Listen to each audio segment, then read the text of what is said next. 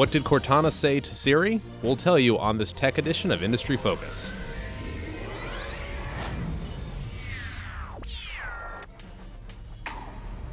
Greetings, fools. I am Sean O'Reilly, joining you here with the one and only Nathan Hamilton, and we are here at Fool headquarters in Alexandria, Virginia. How are you today, Nathan? I'm doing pretty well. I understand uh, not only is it Tech Friday when we're recording, but it's a, a special day for one of our podcast members here. Is that It- correct? It is. You got me. I am turning 29 today. Is, is that the official age? Yes. That is the truth? I, I don't start lying until a year from now. Okay. I started lying about three years ago then. Ooh, man. Yep. Awkward. Yep. I know how old you are now. so uh, first up, and uh, special shout out to my mom. I actually uh, I didn't do anything special today, so thank you, mother, for bringing me into this world. um, but uh, first up, Nathan, we wanted to chat about uh, Cortana coming to iOS and Android, which they probably should do if they're smart, because iOS and Android has 97% market share or something. But anyway, Yeah, we'll talk about that and a, a few other topics. But yeah, I mean, you hit on it exactly. 97% market share, whatever the number is currently. I was I- just I'm sorry, I was just reading an article about the market share. I, I, I don't follow Microsoft and the Windows phones market share numbers, but I was just reading it just as an update. And I was like, oh my gosh, the three percent. This is just sad. But Well, no one does follow them. So, touche. I have one friend that has a Windows phone. you know, I, I, I think I've seen one person that I know with a Windows phone device. And, you know, that, that really gets at sort of the broader picture of it all here. Microsoft, essentially a few years ago, as, as Satya Nadella took over, realized that, hey, we can try and go after some market share with Windows Phone, and, and they still are with the Surface and, and so forth. But the reality of it is, Android and iOS absolutely 100%, and I know 100% not the straight number as market share numbers, but in any other real meaningful way, 100% they own the, the operating system market. So it's impossible for, for Microsoft to compete by just having its own product like Cortana. So how do you get yourself out there? How do you drive, you know, Cortana drives search revenue to through Bing to Microsoft also. Um, how do you get your product out there? And the easiest way I know, and essentially Microsoft knows this as well, is you got to go to where the people are, and that's on Android and iOS. And essentially, I, I can't recall the timeline, but Microsoft will be releasing Cortana. Their uh, for for listeners that aren't familiar with it, that's essentially their Siri or OK Google for Windows Phone, and it'll be available on iOS and Android. Cortana, what lunch locations are available closest to me? Yeah, but but here's the thing as well, and they're they're different reviews and people have different opinions, but a lot of the opinions seem to say that Cortana and Google's uh, version are actually better than Apple's Siri. So they have actually improved pretty significantly. They're a lot more accurate and deliver, I guess, relevant results when you ask for whatever you're inquiring about. Has anybody asked Cortana what uh, she thinks of Siri and vice versa? If we can find somebody with a Windows phone, let's do it. Yeah, we need to do that. Yep. Anyway, so uh, what's going on with uh, airports and Wi-Fi? So we have uh, news that came out recently, and, and this is talking a little bit about, I guess, phone tracking and um, beacon technology. We've talked before on the show yeah, about talked about the iBeacon. But there's a company, and I found this really interesting, and it, it kind of points a little bit to the future and where we could see benefits with. I know it's a bad thing to say phone tracking and so forth, but there really are some benefits to it. But a company actually found that by tracking the addresses of individuals' phones within the airport waiting in lines, say for security screening, that by tracking it specifically and notifying um, the users, that they could cut the wait times down by about a third. I would be highly interested in that. Yeah, and I mean, you, you, you have to put it in context of what it really means Is because this kind of like an IoT angle? Because they talk about like cutting traffic Yeah. down in smart cities or whatever. Anyway, Yeah, I mean, it, it is somewhat of an IoT play, but this is more personal on a consumer yeah. level. And you have to look at the benefits. You know, a lot of people argue, they say iBeacon technology, which, you know, could deliver ads to you, which is one of the uses for the technology or beacons in general. You also have to look at it the other side of it. Where is the utility? And we find it with this here. Ultimately, if you see it, you know, you could be in the airport, walk up to a line, and something that pops up on your phone says, "Hey, why don't you go to the other side of the airport and go to their other screening? Yeah. It's 30 minutes less of a wait. To me, that's a huge benefit. And, you know, I really wanted to point out where the benefits are just be, beyond advertising because really when you look at it, that's one thing, that's one use for it in the whole grand scheme of things. You do that with uh, parking spots too. Start uh, doing Yep. things that way. Yeah. Yeah, the parking lot's full. Go go to the other one across the street. You know that there really are some very specific uses for it that are benefit.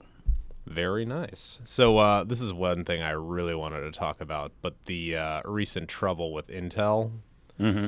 gave some rough guidance. Very sad. Yeah, essentially the company came out and Do you think they're being too conservative? I don't know. I, I don't know what what the actual speculation is behind it, but specifically what Intel did is they lowered their revenue guidance from about 12.5 to 13.1 billion from 13.2 to 14.2 billion previously. And the rationale for what Intel management gave is this is on the back of weaker than expected PC demand. And if we look at the last year or two, what's really been driving Intel shares is oh, PC demand is back. And a lot of people are concerned about that. And it seems to be coming out that at least for the next quarter, or sorry, first quarter, which we're in right now, the demand is a little bit weaker than expected. Whether that's a long term sort of indication, you know, that's up to be, that could be argued. But at least in the short term, I guess share prices aren't doing too well. Yeah, they sold off a little bit. They were at like 32, 32 and a half or something. It's down to Yep. about 30 bucks. So uh, you're talking about a quarter though. Does that actually even matter? Like long term, I would have to think that their their their story's still intact. They've got a 2 billion dollar IoT business. They've got obviously a virtual monopoly on uh on processors and PCs. Yep. Beating up on AMD. Funny you mentioned that. Oh no. Yes. So, along with the negative news that came out with guidance, there is also positive news or rumors that Intel is making it into the iPhone. Dun dun dun. Yeah. So, I mean, Correct me if I'm wrong. Hasn't this, this been a rumor for about oh, I don't know four or five years? No. well, this has been reported by, I think it was VentureBeat, or, um, yeah, I can't, it, it may be VentureBeat, but um, if I have the name wrong, I apologize. But It's out in cyberspace, so we know. it's out in cyber cyberspace somewhere. But essentially, there are rumors that an Intel modem is making it into the iPhone and replacing Qualcomm, which has been a supplier for the modems and iPhones for a good good period of time.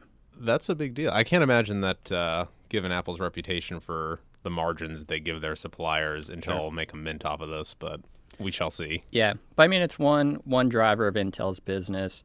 You have to look at the long term side of it. Um, is a PC market completely dead? If it is, then you know that's where maybe you might see a bleaker future for Intel because a lot of it is PC demand and their server business. Um, but if you see the future as mobile and you see that Intel can actually compete, which up to this point they haven't really been able to do with the likes of Qualcomm and, and some of the other competitors out there. But um, you know, it, uh, one thing I find interesting is we have one negative story and one very positive story, all within a very There's a glimmer period. of hope there, that is Yeah, for sure. Yeah. There is. And uh, last story here, and uh, I don't know, Jeff Bezos just can't stop doing things. I know. Um, he's not happy with just you know AWS and the cloud-based services for the Internet of Things. He just made a acquisition out in Colorado, as I understand it. yeah, my home state. So at least a, a couple new millionaires were minted. Oh, jeez. Yeah. but um, Amazon acquired a company called Two Limetry, and that's spelled with the number two Limetry. So interesting play on the name there. But um, essentially, what the company offers is an enterprise IoT data and analytics, and essentially what that means for you know people that aren't familiar with the tech space is essentially it takes huge streams of data, analyzes it, you can take actions off of it. So it naturally fits well into Amazon's cloud business, which is AWS, and you Um, know that may be where they offer the service in the future. But you know, definitely, um, you mentioned Bezos isn't happy with just how things are, and that's a good thing. You, you have to be growing, you have to be acquiring. Have to be relentless. you have to be on you know on the cutting edge of tech. we obviously don't know the price tag on this. We don't know. I- couldn't just anything. surprised anytime he buys, you know, any any company of any size buys a, a smaller business like this. I'm surprised that um, they didn't decide that they could just replicate it themselves. Like I don't know Sure. if he's actually just going for the talent or what the deal is there because. uh, what was it, Yahoo and Marissa Mayer, they were always talking about um, the number of acquisitions how it a parser for the talent. Sure. Yeah, I mean, there there are times where it makes sense to build it internally, but there are plenty of times where it also makes sense to acquire externally, either for talent or the technology and integrating it into the company as a whole. And you look at it, this is a very common practice, and it's behind many of the successful segments or divisions of all the big companies we know. You know, Google acquired DoubleClick. Do we have um, any idea of the size of uh, t- telemetry, like number of employees, anything? No, I, I, didn't see anything in terms of revenue or employees and so forth, how big the business is. But interesting play since, in, or sorry, Amazon hasn't really been involved in IoT that much and right. seem to be getting in and um, you know, at least it's another offering for their A- AWS segment. Awesome. Very mm-hmm. good. Well, thank you for your thoughts, Nathan. Well, happy birthday, Sean. Thank you very much. I'm going to yep. go have some uh, some good lunch and some cake later. Yep. Good uh, Friday, huh? yeah. Yeah, that too. And it's Friday the 13th. It's actually my third time I've had a birthday on Friday the 13th. I did not realize that. Yeah. So, dun dun dun. Uh, well, that is it for us fools. Before we go, I wanted to make all of our listeners aware of a special offer available to all industry focused listeners for a subscription to Motley Fool's top performing stock advisor newsletter. Just email us at growth at fool.com to learn more about the special offer. And as always, people on the program may have interest in the stocks they talk about, and the Motley Fool may have formal recommendations for or against any of these stocks. So don't buy or sell stocks based solely on what you hear on this program. That's it for us, fools. Thanks for listening, and Fool on.